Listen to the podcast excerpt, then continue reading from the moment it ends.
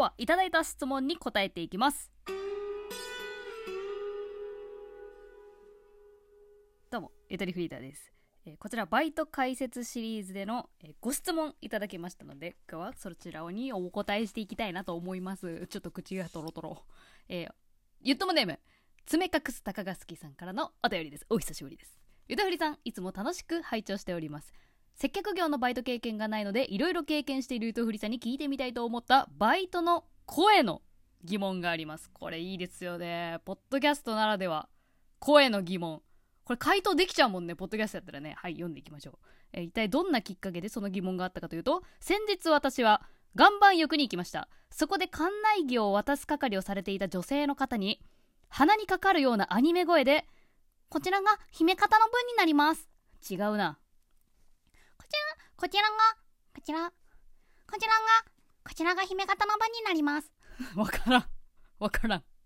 わからん。ちょっと鳥肌立ってきて自分でやってていらっしゃいませ。こちらが姫方の番になります。と言われ何食わぬ顔で受け取りつつつい特徴的な声を何度も脳内で再生してしまいました。また別の日にスーパーへ買い物に行きました。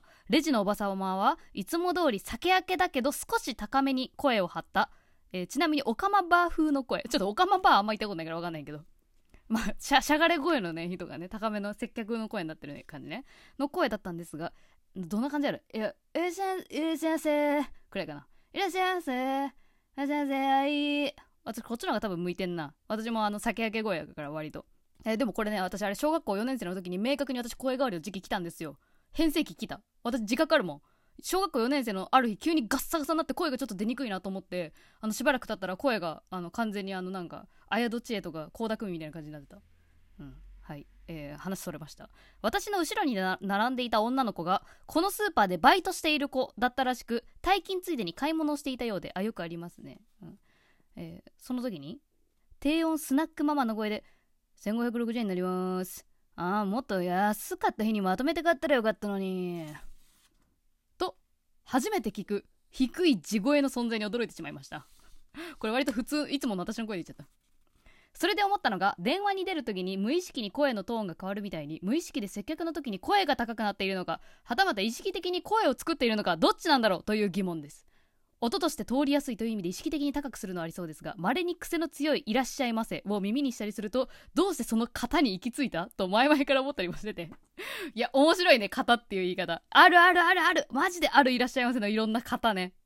うとふりさんは接客中の声は何か意識していることありますか？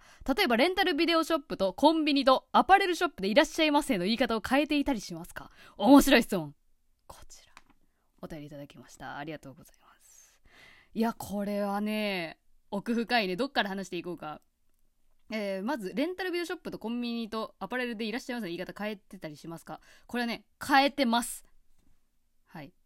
なん多分順応していくんだと思うんですけど、うん、なんかやっぱ周りの他のスタッフの言い方がどんどん伝染してくるっていうのはあってうんそうだね。なんか同じ職種だったとしても特徴的な人が働いてるところだったらそれにつられてもなんかそれの風潮になってるみたいなことはあったりする。でそう。職場によっていらっしゃいませ変えてるなと思ってて。っていうのもまあ居酒屋だとやっぱ声張るかな。あの騒がしいから。うん。いらっしゃいませ。何名様でしょうか。奥の席ご案内します。何名様ご案内です。みたいな感じだね。うん。やるやる。あの時も。私あの焼き鳥屋のバイトやった時とかあるけど。うん、焼き鳥屋なのにカツ丼があったバイト先なんやけどさ。なんかカツ丼注文された時にあの厨房に向かって言うのよ。オーダーね。オーダー入ります。カツワンです。言ってましたね。カツ1って意味ね。カツ1ですとかカツ2ですとかカツ2のうち1個大盛りですとか。もう今ちょっとあれだな。ブランクあるな言い方。あったんですよ。あるあるあの言い方。あれやってたね。居酒屋バイトの時ね。うん。でも今のガチャガチャバイト始めてまだ2週間ぐらいの話ですけどガチャガチャバイトやと「いらっしゃいませ!」って感じじゃないじゃん全然。むしろ勝手に見るんで勝手にほっといてくださいっていうあのスタイルだったりするからそういう時はあのすれ違った時お客さんとすれ違う時になんかもうあの申し訳ございませんみたいな感じで「いらっしゃいませ」っていう 私は、うん、なんかこれあのー、1個前のレンタルビデオショップの時もそうだったんだけどその入り口に入ってきた時の「いらっしゃいませ」の声とお客さんと1対1ですれ違う時の「いらっしゃいませ」の声とお客さんと対面でレジに向かう時の「いらっしゃいませ」と電話に出る時の「いらっしゃいませ」はちょっと全部違うね。私は。私はの場合。もうこれ意識無意識脊髄反射。っていうかまあでも声で人との距離を測ってるような気もしててこれあれだねクジラと一緒かな？クジラとかイルカとかってなんか音波で会話するみたいな。言ってないなんかあれであれで距離が分かるみたいな。なんかなかったっけ？あごめん適当なこと言うた。まあでもそう。なんかお客さんとの距離感で声の張り方変えてて。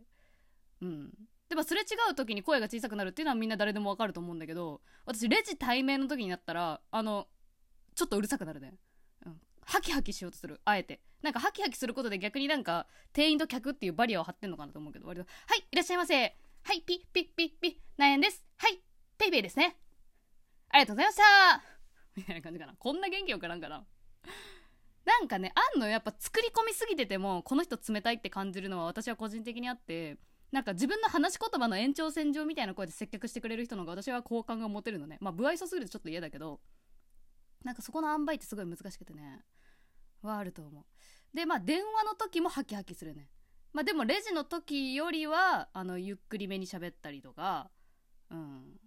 あとあれだね。レジの時よりも謝る時の声をあのブリッコする申し訳ございませんみたいなすいません私はもう本当にね電話に置いてねあのお客さんを下から殴っていくのがすごいうまいと思うんですよ。まあ殴りはしないですけど下に出るのがもう本当にねあのうまいと思ってる。自己肯定感一番高まるのお客さんに留守番電話入れて入れる時ね。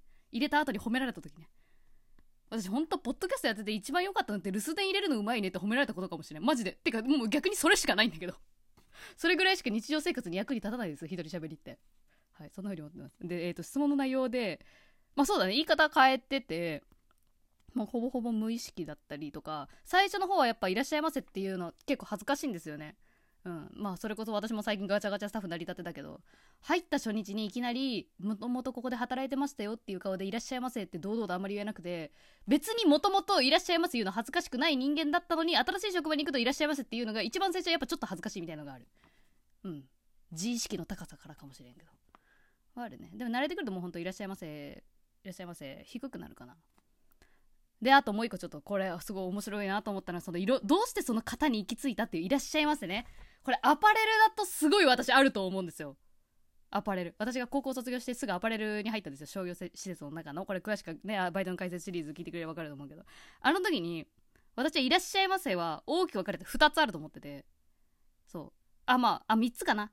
1個はそのプレーンな普通の話し言葉の延長線上でいらっしゃいませって言えちゃう人。でもそういう人って本当に少なくて私のバイ先の場合は2パターン。